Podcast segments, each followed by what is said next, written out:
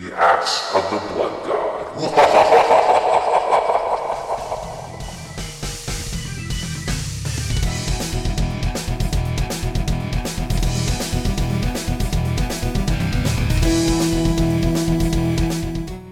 Welcome to another episode of Axe of the Blood God, U.S. Gamer's official RPG podcast. I'm your host, Kat Bailey. With me, as always, Nadia Oxford. Hello, everybody. We survived GDC.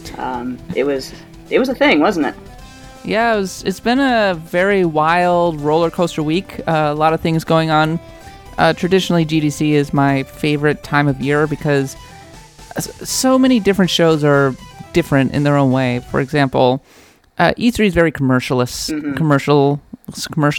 driven. So you go to the big fancy press conferences. We don't even really go to the press conferences. We watch them with everybody else, and then we cover them as they're happening, because why even bother being inside except to be part of the experience? I don't know. And then you interview the developers, and the developers are just pitching their product at you, essentially. Yeah. Whereas GDC, the developers are often more reflective, and everybody is kind of mixing together. People are rubbing elbows, press, indie developers, and there's much more of a sense of we're all in this together, as opposed to here's the press and here's the fans, and then on the other side there are the developers. Does that make sense to you? Yeah, it does. I'd really like to attend GDC one year, but it makes more sense for you guys to go because you're all there. Yes, we're all here in San Francisco.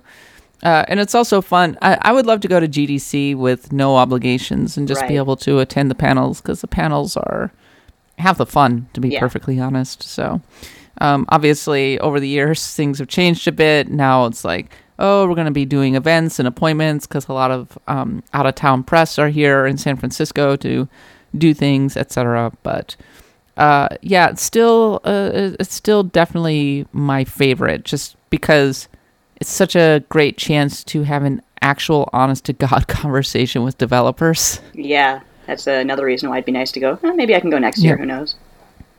Yeah.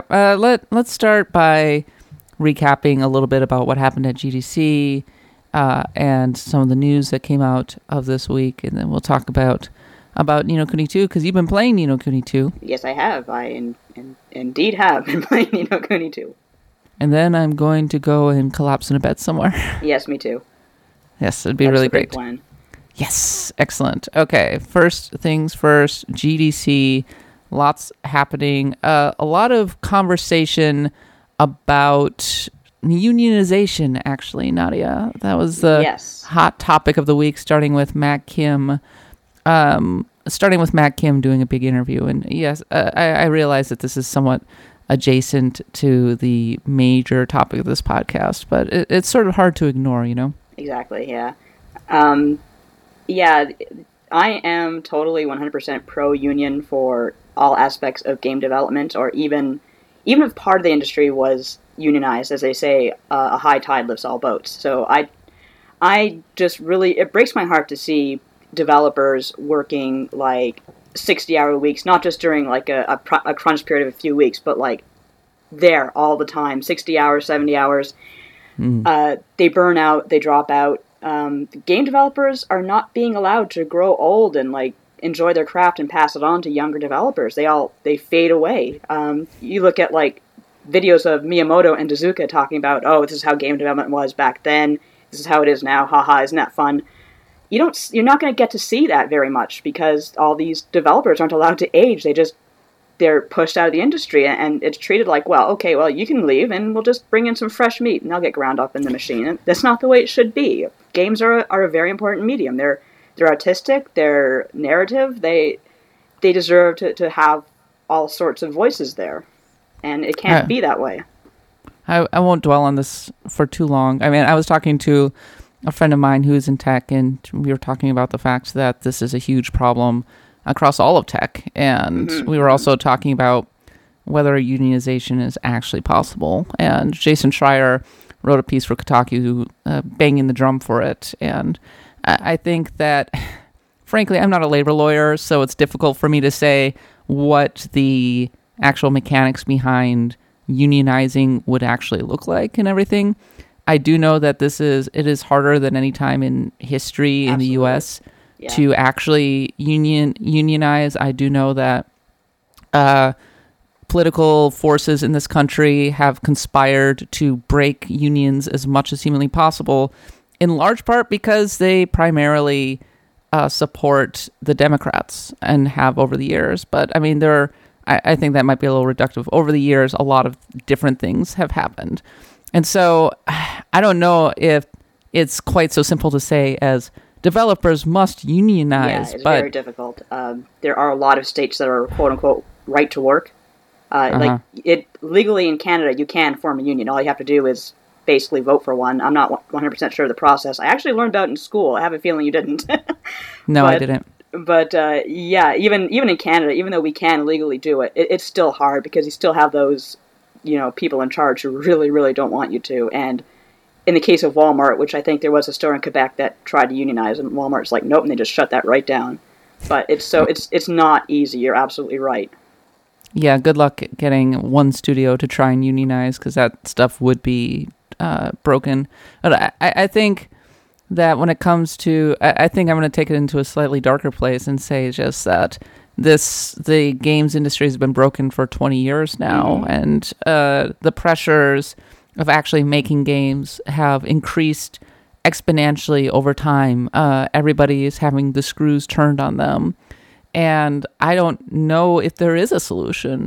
Right. It may just be that everything breaks, that it's not sustainable, and who knows what's going to happen when and if that happens, or if it will ever happen, if the screws will just keep turning and we'll keep going through the meat grinder and we maybe lose some of the spirit of creativity behind the games. They just become boring ass commercial products, which would suck. Or more people go indie. I mean, we heard a little bit about Stardew Valley. I wrote an article about that because someone else wrote an article about that, about Eric Barone, who did Stardew Valley, and how he actually didn't want to become part of the industry because he knew it would chew him up and spit him out. So that's why he started working on his own game by himself, kind of as an accident, kind of to prove to himself, okay, I can make a game. I want to improve my skill set.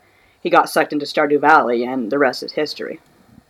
Got lucky too. I mean, creating a game like Stardew Valley is basically like winning the lottery, right? Pretty much. All the stars aligned for him. It's a great game, and a lot of people, even though they didn't know about Harvest Moon, that Harvest Moon sort of gameplay feedback loop is very, very comforting for a lot of people, and they realize that now. On a funner note, I got to see a lot of really fun and interesting things during GDC. This is the Monster Hunter director was in town, and he talked a bit about prototyping the monsters, including one of the monsters that ultimately didn't make it to the game. But apparently, a lot of long-term Monster Hunter fans were like, "Damn, I wanted to know what that looked like." Yeah, I can't remember its name. I know it was like kind of a leviathan, like a water monster that was introduced in Monster Hunter 3. Yep. I got to interview Mike Laidlaw and David Brevik. Laidlaw, of course, is the writer of Dragon Age, and I got to interview David Brevik, who helped design Diablo and is working on his own game, It Lurks Below. I got to try a game called Zenki Zero, which is by the Danganronpa fan people. Mm. I got to hear Ultima Online war stories. And you got to hear them from Garriott himself, didn't you? Yes, I did. He was there, and they were wearing the costumes. The Lord British. Well, it's from my vantage point, it didn't look like it looked like he was just wearing a crown. No, he was wearing the full cosplay with the crown and everything. He was full Lord British. That's a lot of fun. And you said it was like a Wild West at one point in the olden days. Yeah, I mean, I guess I should start with Ultima Online, right? I mean, they were talking about basically the process from conception all the way through. And people forget this, but basically Ultima Online used to be something akin to Madden back in the day. Really? Yeah, I mean, just in that they kept pumping them out, and they were working on Ultima 9. Because EA had already mastered the art of the annual series by that point, right? Right. And apparently they'd been kicking around the idea to make Ultima Online since the 80s. They wanted to take code from like Ultima 4 to try and make an Ultima Online. And they took the pitch to EA, and they were they pitched the idea of making an MMORPG, and EA was like, what the hell's an MMORPG? And they basically had to go back and forth. There was much kicking and screaming. They finally secured $250,000 to make a prototype. And they were able to do that. And actually, the prototype that resulted became a good chunk of the full game. Mm. But one of the problems that they had was when they finished going through the initial $250,000 investment, and they wanted to run a public beta, but they literally could not do that because they had run out of money. They couldn't even press the discs. Oh, dear. Because this was the 90s. People couldn't download games over modems. No, definitely not. 56K? Hell no. So they had to send discs to people who signed up for this beta. So they came up with a bright idea, and I didn't realize this. They came up with the bright idea of charging people $5 a hit to join the public beta. Oh, wow. And they were expecting... I forget, they were expecting maybe, they were hoping for 30,000 and they got like 50,000. Oh, wow. Good for them. Yeah. And just, you know, it might have even been a lot less than that. But they were like, oh, okay, lots of people coming in. And they said, and that's how we basically accidentally invented early access. Pay your own postage. There's your early access. But they, you know, they went through some of the more famous stories. Have you've heard the Lord British is assassinated story, right? Oh, that's ancient, but I can't remember how it goes. That's a famous one. They at the end of the public beta testing, they're going through the different towns, thanking everybody, and they had done a server wipe and they had to re-roll their characters, right? Right. And when re-rolling the characters, Richard Garriott had to remember to change to hit the little flag to make sure that he was invulnerable, because people would always be trying to gank him because there was player killing in this game. Oh yeah, yeah. And he apparently forgot. And at one point, he's addressing a crowd because this is literally a thing that you were doing in Ultima Online. They were actually in a world, and somebody casts a fire spell and. One of his fellow developers just laughs and steps into the fire because he's like, I'm invulnerable. And Richard Garriott steps into it as well as Lord British, and he keels over dead. Oh, no, Lord British barbecue. And everybody in the studio went, well, oh, what do we do? Because, I mean, if you die... You can be looted, and they didn't want the players freaking looting Lord British. looting Lord British's corpse. So they had the bright idea of the other developer unleashing a whole bunch of demons to keep the crowd at bay, and then they surrounded the body so that it couldn't be looted. Wow. But everybody was on their phone lines, and it was just complete chaos. It was good stuff. Even tied up the phone lines, like, just how 90s is that? Yeah, no, absolutely. It was completely 90s. I just think it's one of my all-time favorite MMO stories, the assassination of Lord British. Yeah, that's actually, I told you briefly on Twitter about a friend of mine who played Ultima Online, and he gave a sword to a merchant to appraise or something like that, and the merchant just takes off with it. And I posted that gif of Homer in New York where he's trying to explain to a cop how he got robbed, and the cop just grabs his luggage and runs, because it always reminded me of that scene. Oh, absolutely. They said that player killing was actually a gigantic problem with that game. Yeah, it was infamous for that. You want to talk about bad trolling? That was the home of bad trolling. And they showed a picture of a whole bunch of people coming in and going, hey, look, it's role players, get them. And the role players were like, oh, no, PKers, Wow. And it just goes to show the mind, and it goes to show the way that Richard Garriott's mind works. And this is another famous story, but the fact that they realized they had too many people in this game and they couldn't put everybody in the same map. Right. And they were like, well, I guess we're going to have to break them up into different, like, shards. But at the time, the term shard was not a thing. And so, but Richard Garriott was like, no, everybody needs to be having the same experience. How can I make sure this work in universe? He comes up with an in-universe experience explanation of this demon's thing breaks into dozens of different shards of the world, and different people are on it, and that's how you ended up with the term shard.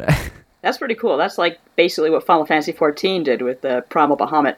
Okay, he nuked the world, and World of Warcraft did the same thing with the Cataclysm Dragon. Mm-hmm, exactly. So, first of that storytelling type. But it really was a just complete Wild West. These people had absolutely no idea what they were doing or what they were getting into. There's a almost charming innocence to where they're talking about, well, yeah, I mean, we were used to small communities that would police one another, and there would be peer pressure, and it wasn't cool if you did a thing. Well, once you hit a critical mass, at a certain point, self-policing doesn't work anymore. Absolutely. Yeah. Yeah. So they learned that the hard way with people going in and ganking everybody. And then, of course, they had issues with gold farming and people stealing everything that wasn't locked down and turning that into gold that they were then selling online. Yeah. And but it was so insane. You had GMs who were they had volunteer player GMs who basically had godlike powers who were on the sly doing their own kind of like running their own side business, totally abusing the powers that they had been given. Wow. Completely crazy. It's funny we hear about this stuff in World of Warcraft's context, but this is where it all started. Well, World of Warcraft was totally different, though. And EverQuest learned a lot of lessons from Ultima Online. It was still pretty crazy, but not nearly as crazy as Ultima Online. And then by the time we got to World of Warcraft, it was a tightly controlled kind of amusement park, right? Right. Yeah, things had changed greatly, and maybe the original vision that drew me toward MMORPGs originally definitely changed, because they had envisioned a fully functioning world, and I think we all kind of did that with MMORPGs back in the day. It's like, I'm going to go live in this world, and it's going to be so cool. Maybe somebody's going to totally gank me, but whatever. But it kind of didn't work. Yeah, unfortunately. You get jerks in the real world, and you get jerks in the virtual world, and that's your problem right there. Yeah, people just want to F around and troll everybody. But, I mean, we do have EVE Online. That was an instance of a game that was totally player controlled, actually working. So, I never played EVE Online, so I didn't know that it was actually ran a tight ship, so to speak. Well, that game's really interesting, and it takes way too much to get into, but it works in the sense that the players basically created their own society on their own, and the whole point of that game is like power struggles. Mm. So, I mean, the developers basically allow the players to create their own content in constant warfare and that kind of thing. And it makes for some truly amazing stories, but I digress. All right, that was Ultima Online War Stories. Speaking of old school RPGs, another game that I got to try out was Bard's Tale 4. And this game's really interesting to me, Nadia. Mm-hmm. Okay, so are you familiar with Bard's Tale? A little bit, yeah. I never played much of it, though. So this was a series back in the 1980s, right. And it was really, these games were particularly notable. They were first-person dungeon crawling RPGs. Right. The person who actually wrote them was a devout Christian and included a lot of Christian references. But one of the things that was interesting was that one of the main characters was a bard who would sing songs, and the songs would confer buffs. And this was one of the first times that we ever had the concepts of buffs and debuffs in an RPG, especially from a bard, because that's what they do. Yes, exactly. Still.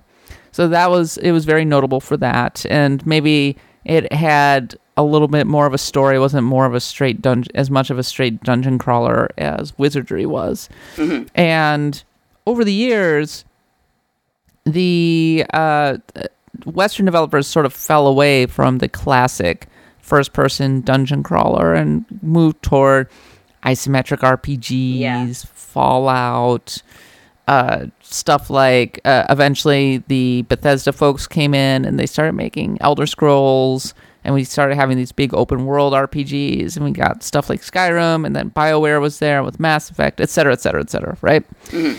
MMORPGs, and meanwhile the classical first-person dungeon crawler became more of a Japanese thing. Shin Megami just kind of yoinked it.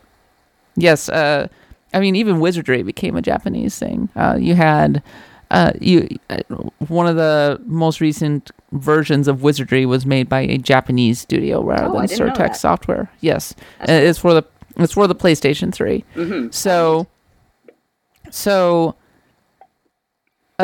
when we think of first-person dungeon crawlers now, we think of what? Etrian Odyssey. Yeah. We think of Shin Megami Tensei, and maybe we think of some others, and they're primarily Japanese. I'm sure that there are other developers. I'm sure people can call me on my on that and say that there are other developers out there, and I'm being overly reductive. But the reason I mention all this is that Bard's Tale 4 is coming out, and this is the first true continuation of Bard's Tale since like 1988. Oh my God! No wonder I have never heard of it. I was 8 years old. Well, I mean, heard of it, of course, but never played it. Well, one of the big problems with it was that Bard's Tale there was a rights issue, and essentially Brian Fargo had a hard time. He had the name, but he did not have the rights to the actual world, the way that the game's played. So when they did Bard's Tale in, I think, like 2004, it was an action RPG. It was a totally different thing. It just happened to have the name, and wasn't particularly well received. And but now he's making a new Bard's Tale, Bard's Tale 4, or his team is anyway. I would say Brian Fargo is more of a entrepreneur at this point. Yeah, but Bard's Tale 4 is a very modern take on the first-person dungeon crawler, which I find pretty neat. It's very, very pretty and like gorgeous. And I mean, it helped that I was playing on a giant screen and everything. Yeah, that'll do it. You have free movement, so you're not going on like your traditional kind of typical hacks like you might say in Etrian Odyssey. Right. And you have a party, and the party can move around. Okay, so for example, in Etrian Odyssey, you have ranks, right? Yes. Or Persona Q or that kind of thing. You have the ranks. But in this game, the way it works is you still have ranks, but they can kind of move around on the fly. Mm-hmm. And a lot of the combat is very positional based, right? Right. So this is where the actual squares kind of come into play, and you have a set pool of points to draw from, and you can pick a whole. So you get to use these moves to do various turns. You might be meditating to do a more powerful spell. Right. You might just straight up hit a person. You might do the usual tank thing to tank blows and that kind of thing. Right. And then, of course, you have the bard. The bard loves to drink, Nadia. The bard is a total lush. My kind of dude. It's a lady, actually. Oh, my kind of lady. Yes. Lady drinker who, depending on what kind of alcohol you drink, she gets powered up. That's amazing. I drink whatever's cheapest, so I'm a cheap bard. Yes, exactly. So She totally she's very powerful because she can hit the entire enemy party and do a fair amount of damage, and she can also kind of do chip damage just by drinking the alcohol. Wow, that's some talent. Yeah, it is some talent. I thought it was pretty rad. So I was having a good time in these different battles, and they can be there. Even just those initial battles were pretty intense because the enemies are fairly powerful, and they can totally knock you out and totally do a lot of damage. And so you have to be very preemptive in the way that you move everybody around. Like, you can be really aggressive in trying to do an attack, but in so doing, you can find yourself in a position where you're going to get hit really hard in return. So you have to be very tactical in that respect. So another thing that's kind of neat about what this game does is when you claim a piece of loot, there's a puzzle to it. Mm-hmm. So you have to go in and you have to kind of rotate the pommel to be able to unlock the powers that are involved in it. That's interesting. Yeah, I'm not sure how I feel about that, actually. Yeah, I'd be a little conflicted. I mean, I haven't played it, of course. You have, but I don't know, part of the fun of an RPG is just, hey, you beat the boss, or you beat the enemy, here's your loot, here's your instant reward. That feels good. Well, I think there's a role-playing element to it, where I was just telling you about how Richard Garriott needed a story reason for there to be multiple servers in a particular game. This is kind of similar, right? Right. You're not just pressing a button to inspect a thing. No, you are actually unlocking its power. You are manipulating this weapon. So right. It's this was fair. Busy work, but I think it's an interesting idea that maybe puts you more into the world. Yeah, okay. I can accept that, but I don't know how I'd like it long term, to be honest with you. Yes. The game is pretty enough that I'm a little nervous. I would be a little nervous about it actually being able to run on my computer. That bad, eh? Not coming to consoles? Not yet. They're looking into it, though. Mm-hmm. So yeah, I was going to say, I'd like to try it, but if it's super pretty, then I doubt I can run it on my crap-ass computer. Hardcore PC RPG that is, I would say, fairly fun to play, fairly interesting, and I would certainly recommend keeping an eye on it since, it's based on a 30-year-old series that is one of the original pillars of role-playing, I would say. It makes me feel good that it's coming back for that reason alone. Yeah, no, for sure. And it's a little bit like Zork in the sense that the original Zork games were text adventures, as most people know. And then when the CD-ROMs came around, you had Return to Zork, showing you the house with the mailbox for the first time. And that was pretty exciting, right? Yeah. And this is something similar with Bard's Tale 4, where you are able to revisit old locations again for the first time and see them in beautiful 4K 3D graphics or whatever. That is pretty cool. That makes my old heart happy. Yes, exactly. So that's Bard's Tale 4. And I suppose the last game that I got to play was it's a little game called Zenki Zero. Have you heard of this one, Nadia? No, I have not, but it sounds very Zenki. And it's by the folks who created Danganronpa. Okay, right. And this is not a text adventure. It is a survival RPG. Ooh. And it's very weird. Yeah, I'm not surprised. We're talking Danganronpa here. I'm actually not sure how to describe it entirely.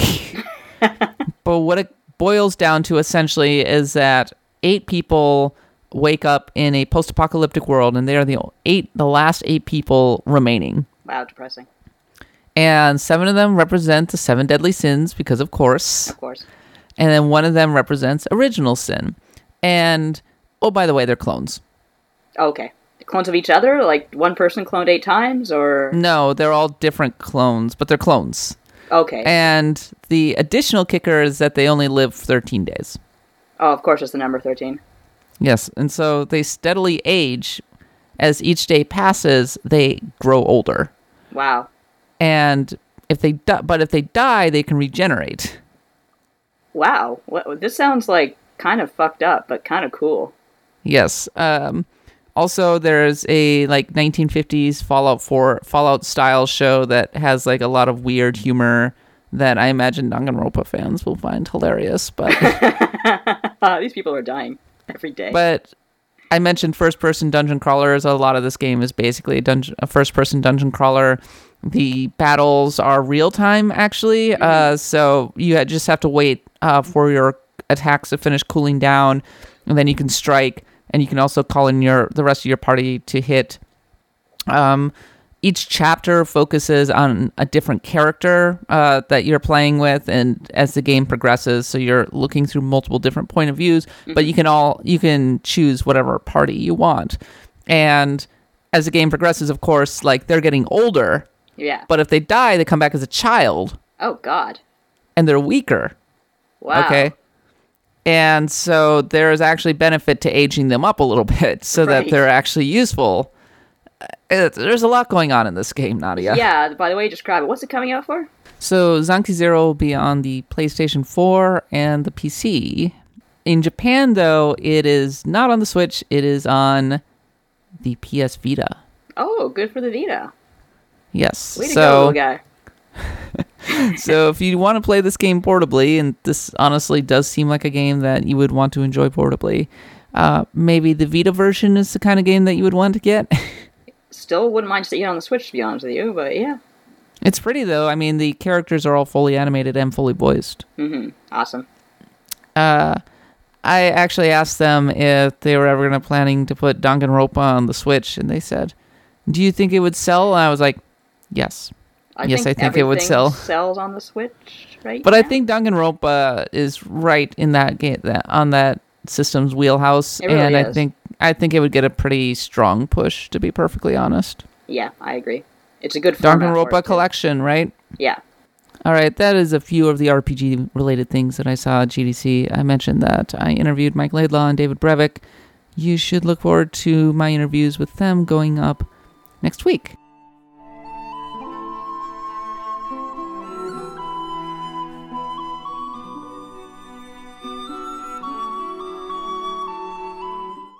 But in the meantime, let's talk a little bit about Ni No Kuni 2, Nadia, which came out today, and we already kind of did a review. I suppose the first thing I want to say though is there will be I suppose very minor spoilers of like the initial moments, so yeah, you should just like literally the opening moments, first 5 minutes, if that. But so I would suppose that you might want to watch out for that aspect of it if you're like super duper sensitive to spoilers. It is kind of an interesting surprise, but yeah, okay. So you've been duly warned. Yes. So last week I talked a lot about Ni No Kuni 2, and at the time I had not finished it yet, and I might have been a little too dismissive of it. And when I say dismissive of it, I was goofing on it pretty hard. I was kind of saying it's not too much. There's not much there, et cetera, et cetera, et cetera. And having now finished it, I am so frustrated by it, Nadia.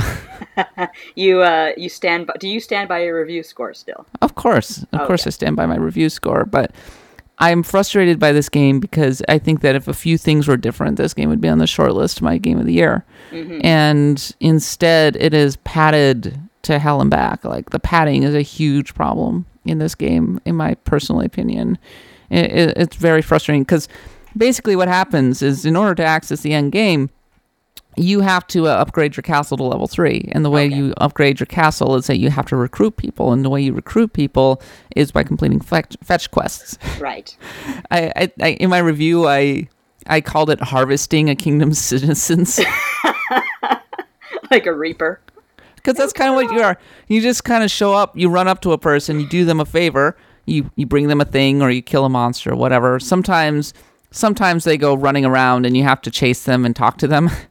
They run away. I don't want to join your kingdom. Oh, you do must. And by the end, I was like, hey. And by the end, you say, hey, come move to my kingdom. And they're like, I believe I will go move to your kingdom. I'm like, one less for you.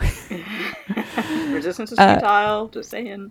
So when I got toward the end of the game, I had like 35 citizens in my kingdom. Right. And I had 35 citizens in my kingdom, like 25 buildings built, and you have to have 50 citizens. So I had to do 50 more fetch quests, which was pretty time consuming because not only do you have to do the fetch quests, you have to find the people. Right. Eesh. You have to run around and look for the little exclamation marks to talk to the people to get them to give you the fetch quests. And some of the fetch quests are fairly hard to do because it's like, where do I get this item? I have to have this to be able to get this item, or I have to go looking for this item, or how quickly can I get this particular fetch quest done so that I can get this person into my castle? Right. And the other thing is you have to save up King's Guilders. King's Guilders are the special currency that is in your castle that you accrue over time. Right, you told me about that. And it costs 100,000 King's Guilders to upgrade your castle. Okay? Oh. That's a lot of King's Guilders. And and you have to wait pretty much. And also, by the way, you have to spend the King's Guilders to buy the requisite number of facilities needed to upgrade your castle. Oh boy. Okay, I see where this is going. And you can't even send out like hooded guards to like shake people down for their taxes either, I suppose. I mean, that is your taxes. Like, you're totally accruing the taxes. That's what we were joking about last week, where every time you come back, Roland's like, people have been contributing freely all of their material goods. And I was like, thank you. Many quotes, freely. Yes, freely. Everybody's building the castle together, in air quotes. But what I ended up doing was I was putting my controller down and just letting it accrue money while I worked and periodically checking on it and emptying it out. SimCity in the olden days. not the greatest way to actually play a game. And then also, I had a podcast on and I was rolling through fetch quests so that I could actually frickin' finish this game. And I maybe like the game is expecting you to kind of take it at your own pace. I was playing it as naturally as humanly possible. I was playing it the way that I would normally play it. And I found that by playing it at a normal pace, I ended up in a position where I had to do a lot of grinding to get to the end. And it felt like padding. It felt like they tacked on an extra 5 to 10 hours of mandatory fetch quests and grinding. Yeah. I didn't think that was particularly cool. And as I've been telling people all week, Nadia, I think that the better way to approach it would have been to make leveling up your kingdom to level 3 optional as a thing that you can do after the credits roll, or you can do it if you want to continue to power up your characters because you're having a hard time with the final boss, because the final boss actually is fairly difficult.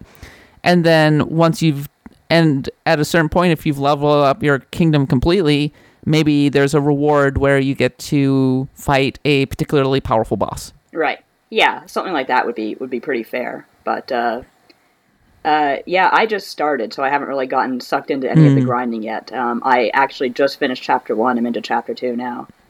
All right. Well, let's talk about the beginning, Nadia. Yeah, let's talk about that. Yeah, it's pretty interesting, isn't it? Well, it's like I said on the Slack channel, I said, oh, I'm playing Ni No Kuni 2. No, you're watching Terminator 2, bitch. And then everything blows up. It's a nuclear fireball. It's a little bit, what the hell? Yeah, so the very first thing that happens, the very first thing you see is an older Roland in a limo.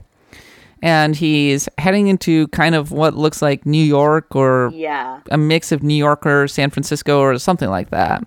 And then all of a sudden, mushroom clouds. He looks up, he sees the missile flying past. Yeah. And then boom. Everything blows up. It's messed up, and it made me think about how often we've seen nuclear bombs in games. I mean, we've seen them in Fallout. That's a key part of the backstory. Yeah, they did it really well in Fallout 4. Yeah, I thought so. There was a really great moment where you're running toward the Fallout shelters in Fallout 4. But it almost feels unreal in Fallout 4 or in Fallout in general, because it's set in the future, and it's this retro future, and it feels pretty divorced from our current reality. Yeah, you got a point there. Yeah, so there's that. There's also Call of Duty. Oh, right. They had that scene, too. Yeah, well, they seem to nuke something in Call of Duty pretty much every game. At least in Modern Warfare. Yeah. Yeah, in Modern Warfare 1, your character dies in a nuclear explosion, which was pretty amazing. It was one of the cooler things I've ever seen in a game. And I believe in Modern Warfare 2, an American city actually gets nuked, and that was a pretty intense experience. I actually can't remember if it was Modern Warfare 1 or 2 that actually had the warning like you would see on television. It was actually pretty terrifying. Yeah, well, they had that in Fallout 4 as well. Yeah. Where it was very a day after. Yeah, exactly. Yes, you know, that terrifying moment of the test pattern warning appearing on your screen, and everybody like running toward the Fallout shelters, and then looking over and seeing the giant mushroom cloud. Ugh. Yeah, yeah. Oh, I know it well. I've seen the day after. I've seen threads. I've seen them all. Yeah, exactly. And I mean, the pair of us were kind of right around the end of the Cold War. Yeah. And so I actually do remember very clearly. We didn't have the emergency broadcast system in Canada, but we did have it come over the States. Like, they would test that damn siren, which of course is when you're like, I was 4, 5, 6. It was terrifying. You're trying to watch Sesame Street, and and hey, guess what, everyone, you're gonna die. I guess the first time that I understood nuclear apocalypse or something was when I watched Terminator 2. Right, and that insanely terrifying scene of Judgment's Day, and it kind of remains seared into my memory to this day, and like I even to some extent have like recurring nightmares about it. And yeah, so do I actually. I guess I would say that nuclear apocalypse is terrifying to me because it feels, well, it's real. It's a thing that could actually happen. Yeah, very easily, unfortunately. Yes, and you never know, like, you could wake up one day and, oh, the bombs have fallen. Yeah. There have been, like, something to, on order of, like, 20 or 30 different occasions where we almost had a nuclear apocalypse, and it was just avoided because one person refused to launch the bombs, mm-hmm. or... I mean, one of the most famous examples was in 1995, of all things. Have you heard of this one? Where America launched a satellite into space, and somehow the Russians weren't informed, so there was like an unauthorized launch. Right. And they brought the nuclear football to Boris Yeltsin, Jesus. I mean, was known for drinking, and basically said, America might have launched. Oh, what do you want to do? Wow. And of course, yeah. Mutually assured destruction. One side does it, the other side says they have to. The upshot of all this is that when you depict a nuclear disaster, you are evoking, I think, very powerful and primal feelings. Yes. Is that fair to say? I think so, yeah. Yeah, because, I mean, the primal fear of nuclear apocalypse was seared into our parents' memories, certainly during the Cold War. And now, I mean, you have North Korea wanting to launch nukes and everything. So what I'm saying essentially is, if you go there, if you are going to launch nukes, maybe don't do it lightly. And so it caught me off guard. Let's just say that. How did you feel? I mean, you already knew about it, so it wasn't a surprise to you. No, it wasn't a huge surprise, but I see what you're getting at in terms of, okay, if you're going to see this thing through, see it through, because when you finish that whole scene in Ni No Kuni, Roland basically gets transported somehow, some way to Ding Dong Dell. And there's your first freaking problem. Okay. Number one, he's like, oh, I don't know what happened. Like, you just saw your city get turned to ashes, I'm assuming. Now, here, I will give him this much credit. He says he thinks he's dead for a minute there. And so, okay, maybe he's playing along with this. But then he's very quickly sucked up into this coup that Evan's going through. And he seems to kind of regain his senses. And he remembers, I was a leader of a country. But it just blew up, dude. You're not traumatized. You're not wondering what happened. Where did I go wrong? Because if the free world gets exploded and you are the president of the whatever states of whatever, you are partially responsible for this thing that just happened that might have ended the world. And you're effing around in Ding Dong Dell and seemingly pretty carefree about the whole thing. Like, you're more worried about this little kid who you don't know, who's being chased by rats or whatever than you are about this world that you came from that's probably all gone, that everything you knew is gone, and you don't care, I guess? You think you're dead. Your family might have died in a nuclear fire? Yeah, but like I said to you on Slack, first 10 minutes, okay, I swear on the first, like, 5 minutes of the game, yes, okay, everything gets nuked, Roland wakes up, and he sees Evan, and Evan screams how he's the king of Ding Dong Dell, and I nearly lost it because the switch in tone just made me, like, just triggered something in my brain that made me almost start to laugh and not stop. And my husband was in the bath. He's like, what's wrong? And I'm like, I can't even explain it to you. And yet, I mean, this is a very Ghibli thing, right? Where Ghibli has often made it extremely dark with fantastical visions of fantasy. I mean, we saw that in, for example, Mononoke, a thing that had this beautiful fantasy forest, but also crazy shit like, I don't know, evil tar monsters taking over animals and, like, heads flying around and snapping off people's arms and stuff. Mononoke never really, I didn't mean to interrupt there, but Mononoke never really clashed the way that this does. I mean, Mononoke or also, Totoro. Totoro is pretty dark. I'm trying to think what was so dark about Totoro. It was, I mean, the two kids, weren't they, like, kind of having this escapist thing, like, I don't remember the exact plot, but I mean, I know they moved to. They were compensating for something. Well, yeah, because their mom was sick. Their mom was in a sanitarium. I mean, I would say that's fairly dark. That's pretty dark, and they were, they were very much compensating for the fact that I guess they were lonely. Their father was busy, and one thing that's actually really sad is as they grow up, they kind of lose their friendship with the spirits. You see that in the end credits, but even Mononoke, like, was very much just a movie about turmoil and what's good and what's bad, because Lady Eboshi, who is the quote-unquote villain, yes, she's destroying nature for her gun manufacturing business and her iron-making business, but she's also employing lepers and prostitutes and people who have no other place in society. But on the other hand, she's killing gods, so... My point is that it's not completely out of the realm of possibility for a Ghibli film to open with a nuke followed by one of the main characters, witnessing the nuking of their city, followed by them being transported to a different world or something. Right. And I see what you're getting at. I think that's actually fairly thematically appropriate. And what is weird, though, is how quickly everything changes, exactly, as you said, exactly. Where he seems to forget everything that happened to him in the first 5 minutes of the game. And I'm like, well, I mean, that's a hell of a hook. The first minute of the game is a hell of a hook. Yeah, absolutely. And I was like, I'm in. Okay, I'm in. I'm ready to roll with this.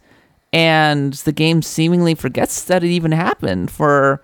a very long period of time, and right. I found that pretty disappointing, actually. Yeah, that was very disappointing, because you're absolutely right. I have nothing against the fact that he was transported to a weird, fantastical world, but just the fact that he just dropped it so fast and is wrapped up in Evan's politics when his own politics are completely effed up, and he has no idea what they are.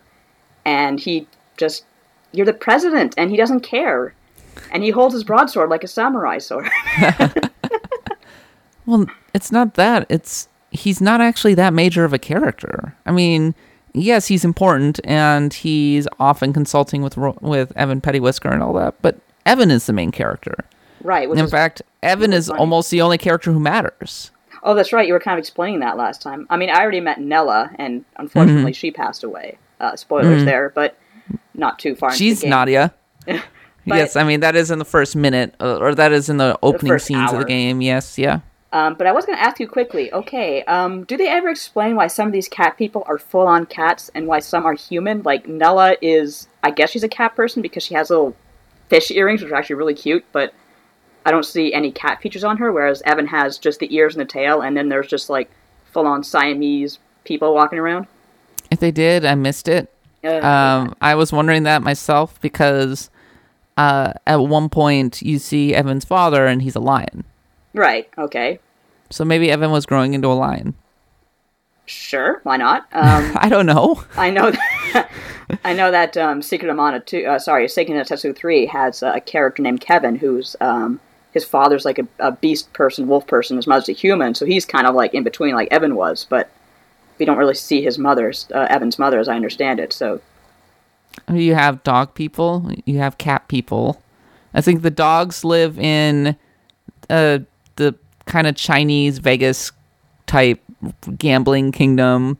You have the cat people who live in Ding Dong Dell, who also live with the rat people in a kind of uneasy racial type thing with the rat people living in the ghettos and then eventually rising up and overthrowing the cats. See, that's one thing that bothers me also about the narrative is it's not rats, it's mice.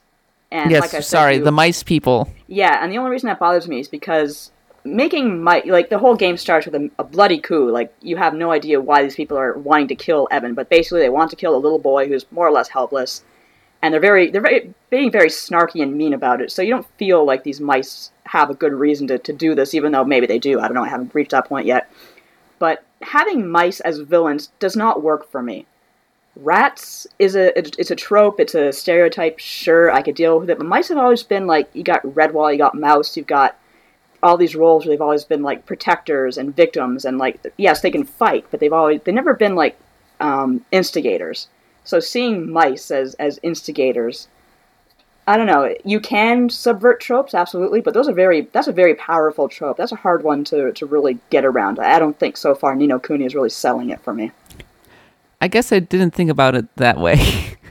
Maybe I'm the only one. I mean, I've read a lot of Redwall over the years, yeah, and I've read so much. And I will say, actually, one thing I was disappointed when they're talking about. Oh, Evan's talking about his nursemaid. I'm like, oh, cool. She's gonna be like a badger, like Constantine. No, Constance, that was her name. Nadia, this isn't Redwall. I know, but I wanted a badger. Oh, we'll buy you one when we're coming home from on the way to past the pet store. But not even Redwall had Redwall's not the only one that has that mouse trope to it. Like I said, there's the actual book Mouse, which has the representation of mice as the Jews and the cats as the Nazi Germany. Well, you'll forgive me. Redwall had a problem with the fact that it had animals that were always evil. Oh, no kidding. Oh, trust me. We'll have a whole podcast about that someday. Oh, man. I'm looking forward to it. Starting a Redwall podcast. Let's do it. But like I said, you can subvert the trope, absolutely. But you have to do it well. And so far, like I said, it's just not selling me on it yet. So that's my main issue. I mean, I guess it's just within the internal logic of this world. The mice are a particular people, and they felt like they were being... that for whatever reason they were being oppressed by the cats, and eventually rose up, and that's how it goes. And it's interesting because the new Thundercats cartoon, which a lot of people didn't watch, kind of had that going on with really the bad guys. Like, you know how you always had the lizards and the mutants as the bad guys and the cats as the good guys. Well, in the new cartoon, you did find out that the cats were just really awful rulers who were oppressing mutants and whatnot. I feel like Ni No Kuni 2 has a lot of storytelling potential that's just, from what you've been telling me and from what I've played so far, is not going to be explored as well as it could. That's disappointing. I think it does the racism thing better than the nuke thing. Okay, but that's good to know. On the other hand, I think I described this game as a fairy tale the last time we discussed it. Yes. And I stand by that. It is a fairy tale with very strong anime influences.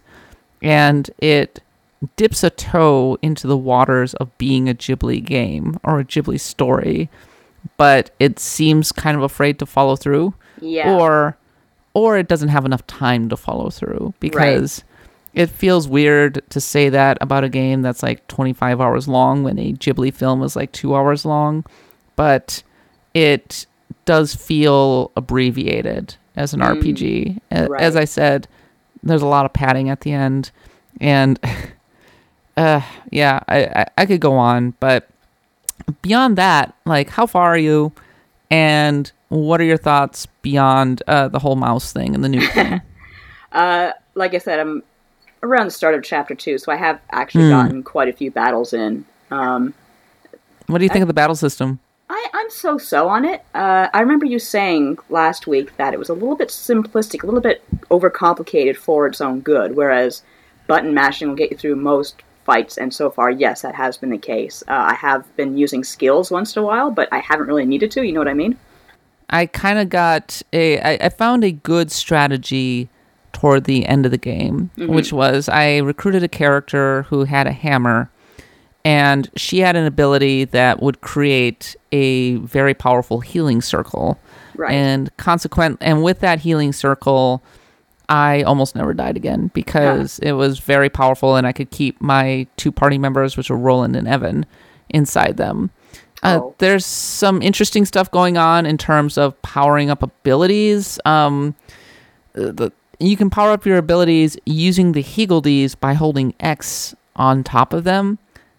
And if that ability has a powered up version, then it will become better, which is kind of interesting. But also, I didn't feel especially like I needed to use those abilities because I was able to mostly get through by using the healing circles, some of the a lot of the basic attacks, and that sort of thing. So. Yeah, the battle system is fairly hack and slash. So a lot of systems piled on top of it, and ultimately it's not that deep. And it's you can. You also have the trick where you can lock onto someone and strafe, and roll away when they do their tells. And so far, I was a little bit worried when I went up against the Black Knight, and he reveals his true form. I was like, oh, I'm gonna die, and I came quite close, but that's a scripted event, of course. He looks pretty cool, I have to say. Yeah, he is pretty cool. Did you see have you seen the overworld? Not yet. I think I'm about to step out into that. So I said that it was pretty ugly, and people in the review comments were saying, you don't know what you're talking about. And I'm a little confused because I'm trying to figure out how the overworld might be attractive. I'm not sure. So from what I've seen of videos of the overworld, I have seen previews and what have you. It doesn't look that great. It's a very. No. I think I totally agree with you when it clashes with what's otherwise a very pretty world. Like I went through the sewers of the castle and they look great. The enemies look great. They animate great. Water effects are nice. So yeah. I seem to be in the minority with this game.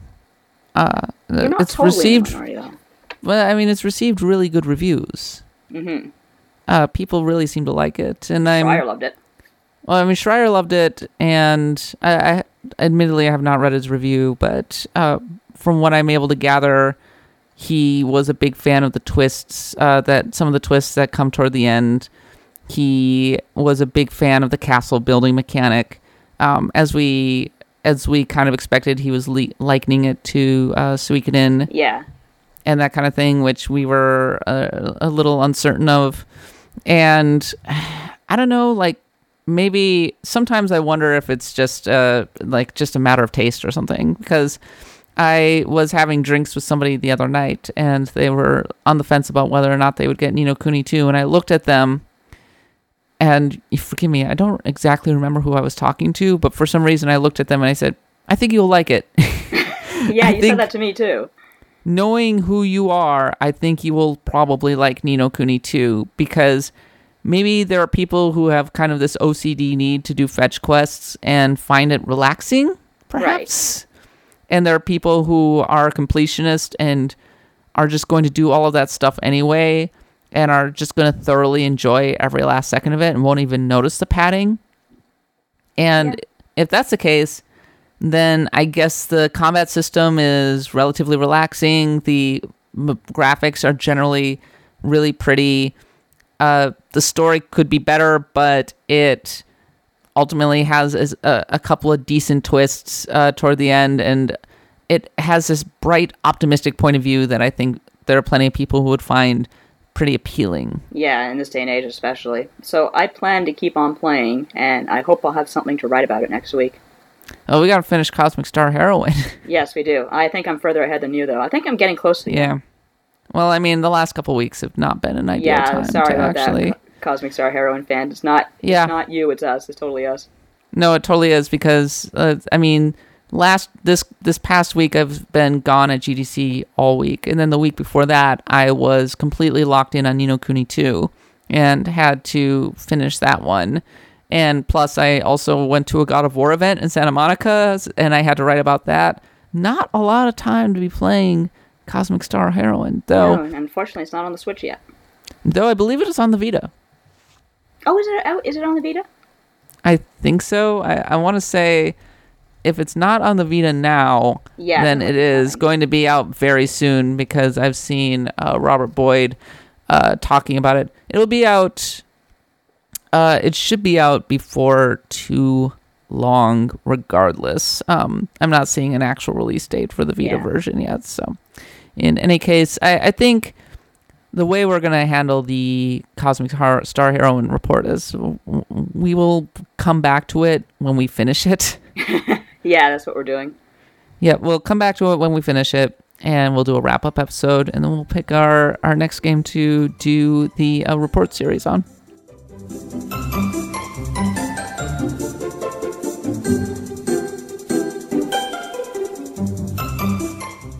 Okay, Nadia, last week we talked about Ni No Kuni 2 and God of War, two great tastes that taste great together.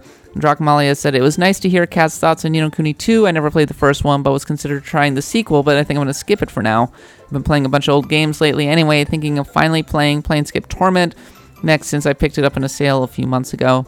On the subject of God of War, it sounds like they're trying to bring in new players with all the changes. I mean, who isn't, right? Yeah. And something about the character of Kratos has never really appealed to me, and suddenly making him another bad dad in a video game isn't really helping. I would have liked... Dad.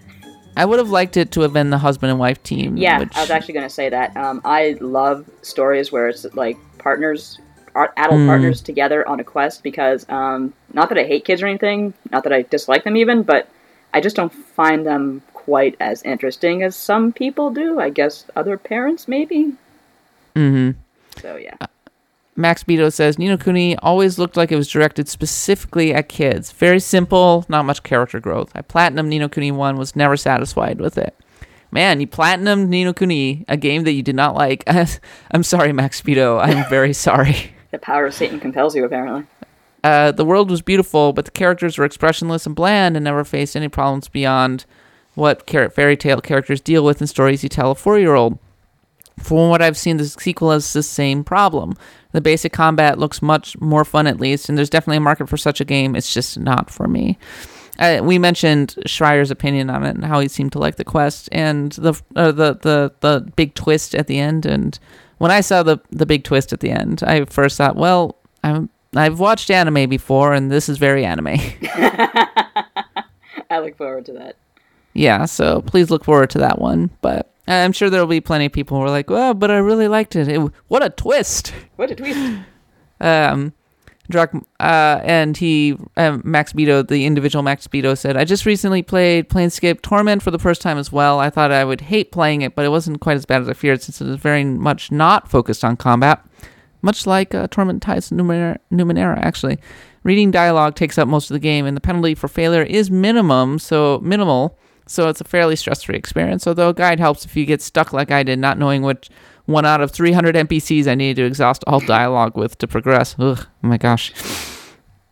And Benjamin Lou86 says, I can say with confidence, this is the first time I've wholeheartedly agreed with Cat's politics with Ni No Kuni 2. Nice, there you go. Evan Betty Whisker, first against the wall. Let me tell you. In any case, I'm looking forward to your thoughts on Ni No Kuni 2. I, in respect to my own thoughts, I regret a little bit speaking a little too broadly about it last week. Given time to chew on it, I think there's more merit to it than the way I was describing it. I think I was being fairly dismissive, but at the same time, there are some things that that really frustrate me about it, and the way the story ultimately plays out is a big one. Yeah. The added padding is another, and things like the overworld and that kind of thing, and the way that the character, a lot of the side characters aren't very well integrated into the story.